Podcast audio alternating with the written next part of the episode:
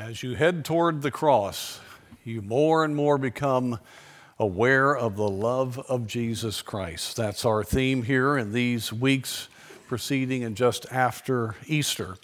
Michelangelo was a genius, as we all know. He excelled as a sculptor, a painter, a designer, and an architect. His statues of Moses and David, to name but a few, are recognized widely and appreciated. But what a lot of folks don't know that in Florence, uh, Italy, an entire hall is filled with his unfinished sculptural works. Many, many that he never finished. As great an artist as he was, he left much undone. Well, the good news is Jesus Christ left no unfinished work. In fact, as we think of the love of Christ and his purpose for coming, it is so thrilling to know that on the cross, Jesus said, It is finished. C.H. Spurgeon said, If there is but one subject more than another upon which I wish ever to speak, it is of the love of Christ, which of course caused him to finish his work. But if there is one which quite baffles me and makes me to back from this platform, utterly ashamed of my poor feeble words, it is this subject. This love of Christ is the most amazing thing under heaven, if not in heaven itself. Well, that love has been demonstrated in so many ways, but I want to focus this morning on the fact of it being seen through his praying. Robert Murray M'Cheyne, that godly young man, said, If I could hear Christ praying for me in the next room, I would not fear a million enemies. Yet distance makes no difference. He is praying for me. He ever liveth to make intercession. This morning, I would like to look at the high priestly prayer of Jesus Christ found in John chapter 17. I want to look just at the conclusion of this prayer, if you'll turn there with me this morning. This is the true Lord's Prayer. The Lord's Prayer, as we normally know that title, it speaks to the model prayer, the outline of how we should pray. And in fact, forms the outline in many ways of our hour with God that we suggest to folks in their own personal prayer lives. But this is an actual exchange but, uh, with the Lord to his Father.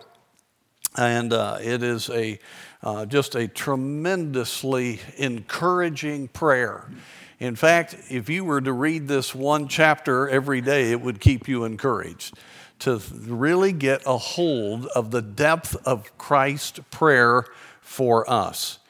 The training of his disciples is now concluded. He finished that up in the upper room on Mount Zion in the southern part of Jerusalem. And they have been heading down after the upper room discourse. In fact, the teaching of chapters 15 and 16 of John were on the road, a uh, little pathway down from Mount Zion, going down to the valley of Kidron, heading uh, over west, uh, excuse me, east to the Garden of Gethsemane.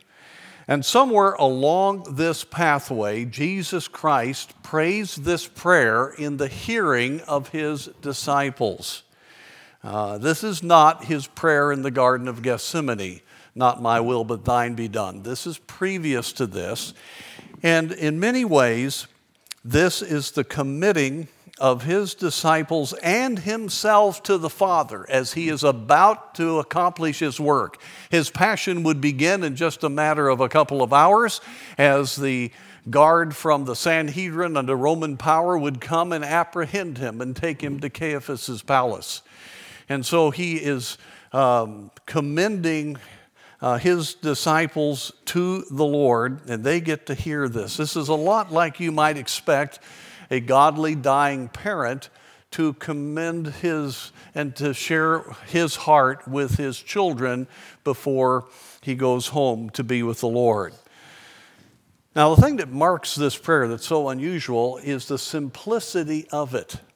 Do you realize that those disciples, and of course, we just the same through inspiration of the Holy Spirit, we're listening into the Son talking to the Father. And it's amazing how just sim- simple and profound this prayer was. And uh, to think that we have the right to be involved in, in listening to the, the all powerful God's communication, the Father and the Son, in that great unity is an amazing thing. And let me just say, as we've already mentioned a couple of times, this gives you a little idea of how he prays for each one of us. In fact, in this high priestly prayer, he prays for all that would come later. And so he prayed in chapter 17 for you. Isn't that something? And he's praying for you right now. In fact, he is making intercession for us to allow the Spirit of God to give us all that he obtained through the cross. The desire and the depth of Christ's love for us and what he wants for us is beyond our ability to really articulate. It's an amazing thing. So, this, this prayer is just glorious. But I want to go just to the conclusion of the verse. We're going to look at the last two verses, but I'm going to back up a few verses before and read the entire uh, final words of Christ here in this prayer. And so, if you'll go with me to verse 22, please, of chapter 17 of John. And the glory which thou gavest me, I have given them, that they may be one, even as we are one. I and them, and thou and me, that they may be perfect in one, and that the world may know that thou hast sent me and hast loved them as thou hast loved me. What a statement. Father, I will that they also, whom thou hast given me, be with me where I am, that they may behold my glory which thou hast given me, for thou lovest me before the foundation of the world. O righteous Father, the world hath not known thee, but I have known thee, and these have known that thou hast sent me. And I have declared unto them thy name, and will declare it, that the love wherewith thou hast loved me may be in them, and I in them. That concludes the prayer. What a conclusion. And so I want us to see the love of God through his prayer for us. First of all, just simply the revelation of God's love here. In verses 20 through to 24, you see the heart of the Lord Jesus desiring that we would be brought into a unity with the Trinity that we would be one with each other because of our kindred spirit, based upon truth and based upon the Holy Spirit indwelling us, but that we would be drawn into a wonderful union with the Father, Son, and the Holy Spirit. And of course, we know that that is possible because of the indwelling of the Spirit of God, the third person of the Trinity, at Pentecost, based upon the finished work of Jesus Christ, his resurrection and ascension to the Father. And so that is his heart cry that we would know his love, that we would realize all that God has done for us from the foundation of the world, that our lives would be dramatically changed by not only the knowledge of it, but by the actual unity of experiencing it with God Himself. There's a lot in that, isn't there? And then he gets to verse 25, all based upon what I just read to you in 22 to 24. O righteous Father, the world hath not known thee, but I have known thee. And these have known that thou hast sent me. God's love is not comprehended humanly. Now, we know love here on this earth. We know the human uh, affection for one another, and uh, there is a benevolence uh, in uh, with mankind that's a wonderful thing because we are made in the image of God. But that is even in its essence is selfish because we enjoy loving and being loved. But it is still something, so we see a little bit of that. Last evening, I was looking forward to just getting home from being with the senior class. Flew out of Phoenix.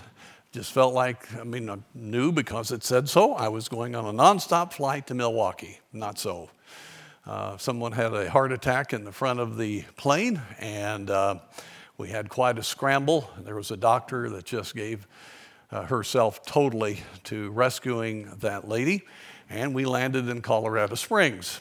And uh, but when I watched all of that, I mean, there was probably about four or five medical personnel. There was the, all of the uh, people there on Southwest Airlines uh, were working very much together. The entire plane, no one was complaining that we were having to make an emergency landing. And, um, and so everything turned out well. Uh, they were able to uh, keep her going. And um, we got word back a little bit later that uh, uh, she was doing well and asked the people on the plane to pray for her. I thought that was very interesting. But you watch that. We had to stay three hours there at Colorado Springs. The only thing was nice was I could see Pikes Peak, so that was the only good thing. And I figure enjoy every little bit of life that you have there. And uh, but uh, uh, it was uh, you see a little bit of that the image of God in people's lives. However, as the evening went on, grumbling began to come. All the benevolence was beginning to fade away, and uh, Southwest Airlines was scrambling to keep everybody happy. But anyway, uh, that is the best that man can do. But we don't really understand the true, perfect love of God. See, to us, it's conditional. Love is based upon feelings, based upon experience. We know that it goes in and out. And uh, we don't have confidence, except for people that are really committed to us, in love. But here it says, O righteous Father. Here we have the emphasis, only time used in the entire New Testament this way. The Lord Jesus Himself is saying, Father, only you are holy. Um, and uh, it is a, a very important uh, aspect of understanding the, the credibility and the, uh, of God's love and our ability to have confidence in it. I love what A.W. Tozer says Neither the writer nor the reader of these words is qualified to appreciate the holiness of God. Quite literally, a new channel must be cut through the desert of our minds to allow the sweet waters of truth that will heal our great sickness to flow in. We cannot grasp the true meaning of the divine holiness by thinking of someone or something very pure and then raising the concept to the highest degree we're capable of. God's holiness is not simply the best we can, uh, that, excuse me, God's holiness is not simply the best we know, infinitely bettered.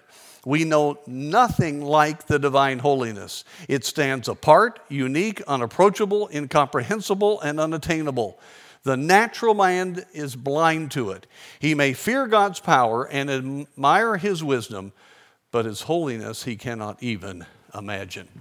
Now, I read all of that because I just wanted us to think about the enormity, the, uh, the absolute perfection of God's holiness, not tainted at all by self, sin, anything finite. God is perfect and God is holy. That is why we can have 100% confidence in the love of God, because He is perfectly holy. And that's the emphasis you see here with the Lord Jesus. O righteous Father, the world has not known you. In fact, the world not only, speaking of all of us, humanly speaking, cannot, not only can we not understand the matter of the righteousness and holiness of God because we are sinful from our conception, but the world is being blinded by Satan himself. 2 Corinthians 4 4, in whom the God of this world, speaking of Satan, has blinded the minds of them which believe not, lest the light of the glorious gospel of Christ, who is the image of God, should shine unto them. So we're blinded. We do not understand God's holiness. Therefore, we're very insecure in His love, not understanding how perfectly He can love us. However, if we will truly take what the Scripture has given us about Christ, well, we can begin through the power of the Holy Spirit to understand the love of God. God's love is comprehended through Christ. He says, O righteous Father, the world hath not known thee, but I have known thee. He, he, of course, being God himself, perfect unity, and these have known that thou hast sent me, and I have declared unto them thy name. Christ knows the Father, He is God, and therefore through Christ we can begin to understand the greatness of His love. I tell you, what a precious thing to have Matthew, Mark, Luke, and John. The inspired uh, revelation of the life of Christ here on this earth. In his perfect humanity, we begin to have our eyes opened as to the perfection of the love of God for us.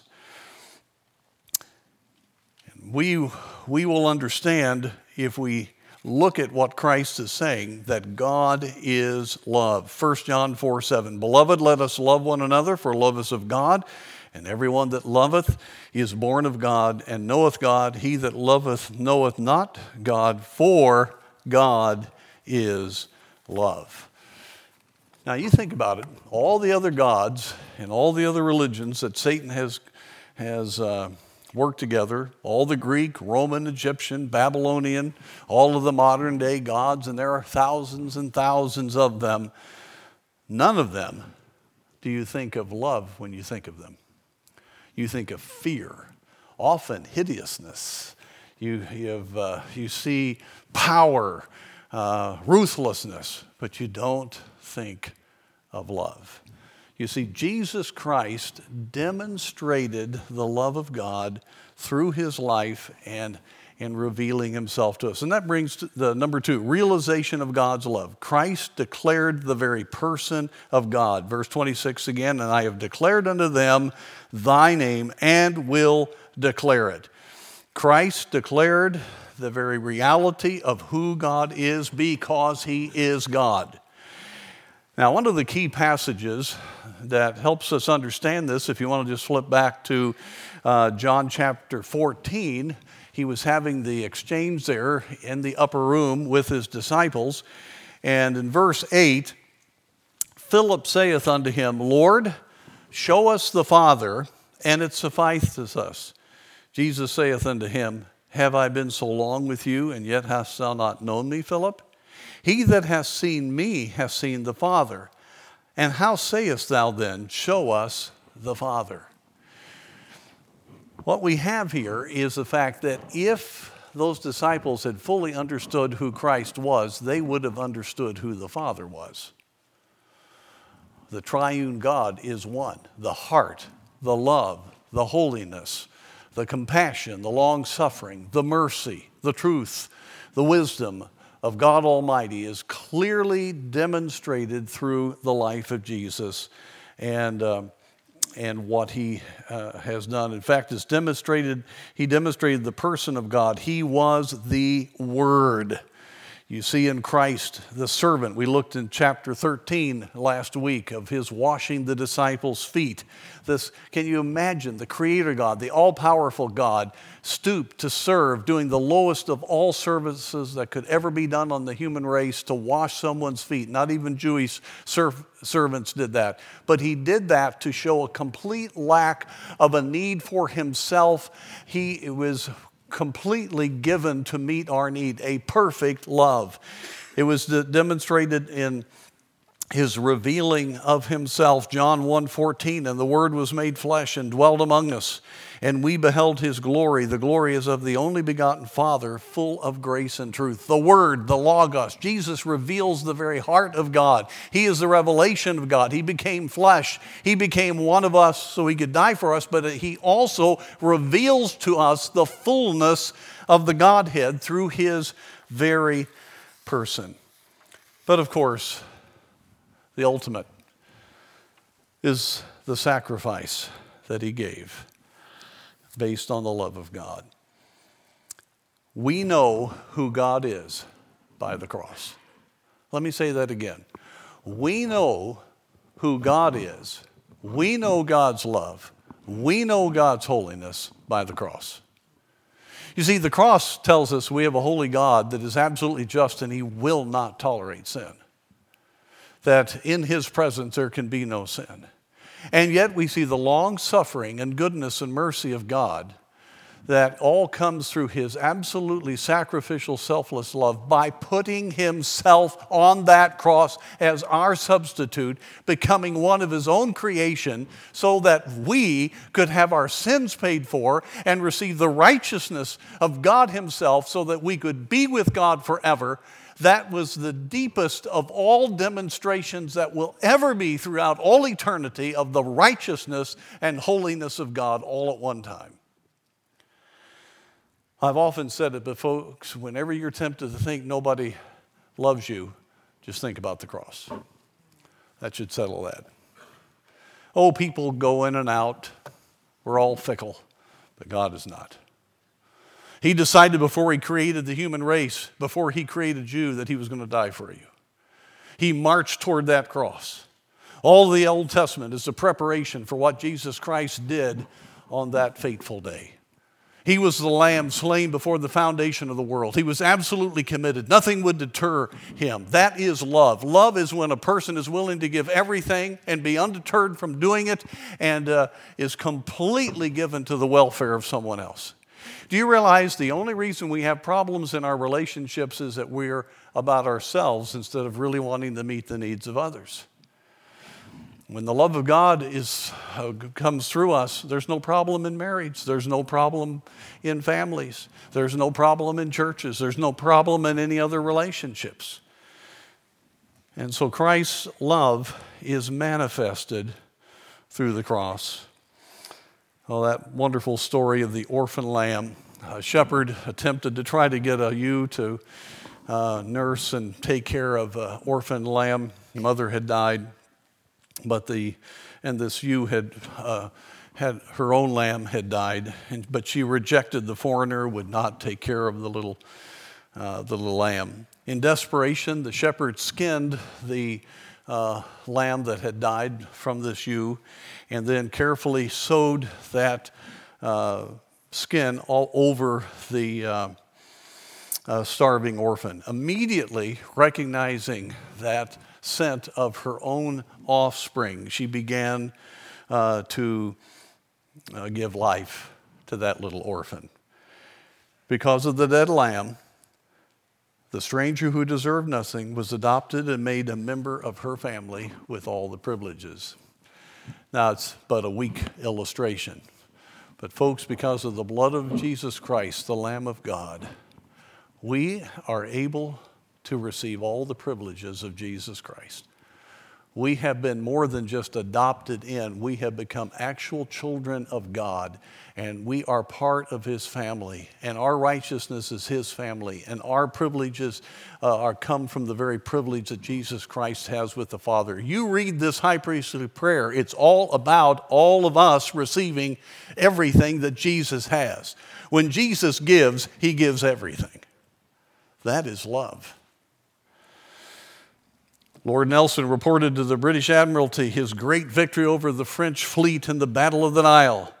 And when he reported it, he said the victory was not large, a large enough word to describe what had taken place. And my friend, when we think of the victory on the cross, that victory of love, the word victory isn't enough, the word conqueror is not enough. He is, uh, he is for us more than a conqueror so that we can be more than conquerors. And so the love of Christ was clearly demonstrated on the cross. And so that's what the Lord Jesus, I've declared it unto them thy name and will declare it. And the final aspect to the reality of God's love, that the love wherewith thou hast loved me may be in them and I in them. Several weeks ago at the Victory Conference, I spoke on the fact that God the Father loves me and loves you as much as He loves the Son and the Spirit. We are actually loved with the same love that the Trinity has for each person of the Trinity. Folks, if you will meditate on that, your life cannot be the same. It is, it is the deepest of all truths that can ever go into the heart of mankind that our sins can be forgiven through Christ and that we will be drawn, if we trust Him by faith alone, we are drawn into a relationship of love that is so powerful that there's no way to humanly comprehend it. The only way to comprehend it is to open your heart to God, and after you've come to know Christ, depend upon Him by faith. Open your heart to Him, and the Spirit of God will produce the fruit of love and the realization of love, and you will become in kindred spirit with God. It's so sad to see Christians battling the very Savior that saved them, when instead they could be experiencing the love that God, the Savior, has for them. And so we need a genuine comprehension. That well known illustration about Harry Rimmer, he took a Native American named Will Snow to see the Pacific Ocean for the very first time. And uh, uh, Will was, uh, the vastness of the ocean just staggered his imagination. He said, What's the name of this lake? He said, Well, he said, The largest lake I've ever seen was Clear Lake back home. Well, Dr. Rimmer said, This is not a lake, it's an ocean, the Pacific Ocean. Well, how big is it? And so Dr. Rimmer did his best to try to explain the vastness of the Pacific Ocean and he could at least begin to give a human explanation. But my friends, try to explain the love of God for you. You can't begin to explain it. It's greater than the ocean. And but yet, the prayer of the Apostle Paul for us as believers, Ephesians 3:18, may, that we may be able to comprehend with all saints what is the breadth and length and depth and height, and to know the love of Christ which passeth knowledge, that ye may be filled with all the fullness of God. We can't understand it, but the Spirit of God can enable us to understand the vastness of it. And again, I want to encourage you to go to the cross and realize everything that that event explains about the character of your God. It is real. Now, you know, there are folks here and many, many Christians who have a hard time accepting this because they have been hurt. And they impose upon God their human experiences, the insecurities, the wounds, the disappointments, being let down by people that said that they loved them, and uh, the problems uh, within relationships and so it's sometimes very difficult to really accept it. But you know, your life will change if you will accept it. This is the prayer of Jesus Christ to the Father. Let me read that last phrase again. That the love wherewith thou hast loved me may be in them and I in them. I've declared this unto them. Father, make this real. Now that's what you have going on in the Trinity. God wants you to know it. Do not be bound by your past. Do not be bound by all of the hurts. Do not be bound by your relationship experiences. Those people in your past are not at all like God. Go to the Word of God, and there you will have the proper conception of who God is and how much He loves you and how much Jesus Christ loves you. Mark Guy Pearse used to tell the time he overheard one of his children admonishing the other, You better be good, or your daddy won't love you. Calling the boy to him said, Son, that's, that's isn't really true. But you won't love us if we're bad, will you? The boy asked. Yes, I'll love you whether you're good or bad. But there will be a difference. When you're good, I will love you with a love that makes me glad. And when you are not good, I will love you with a love that hurts a little. and uh, that God loves us good or bad. And He's going to work to bring you to Himself. And all that ought to cause us to love one another. Justin Martyr, one of the early church fathers, says, We used to value above all else money and possessions. Now we bring together all that we have and share it with those who are in need. Formerly we hated and killed one another because of a difference in nationality or custom. Now, since the coming of Christ, we all live in peace. We pray for our enemies and seek to convert those who hate us. Like the song says, What a wonderful change in my life has been wrought since Jesus came into my heart.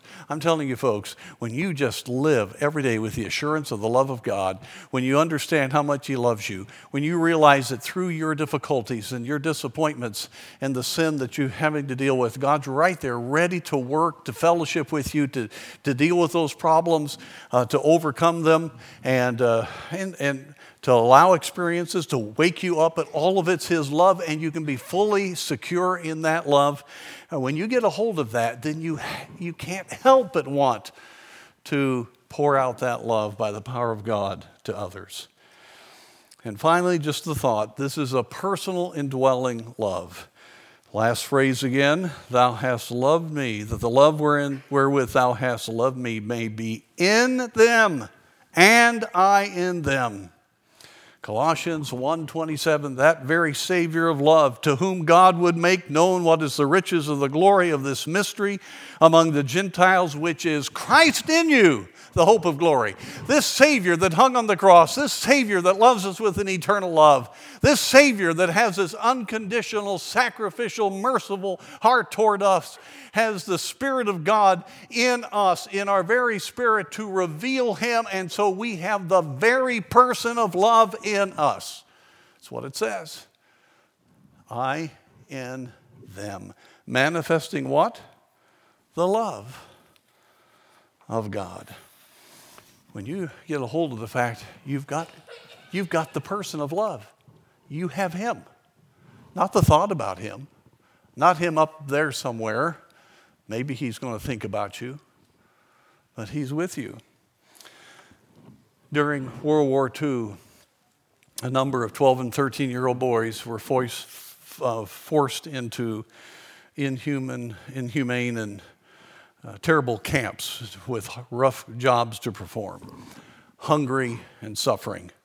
When the war ended, most had lost track of their fathers and mothers and had wandered about without any uh, food or shelter. As uh, part of the program, after uh, to help these young people uh, after the war, many were placed in tent cities and here, doctors worked with them, and they found that many of the boys would awake in the middle of the night screaming in terror. One doctor had the idea for handling the fear. After feeding the boys a good meal, he put them to bed with a piece of bread in their hands, which they were told to save until morning. The boys began to sleep soundly because after so many years of hunger, they finally had the assurance of food for the next day. Well, that's a sweet story. We have the assurance of everything in us. You go to bed at night with the indwelling Holy Spirit.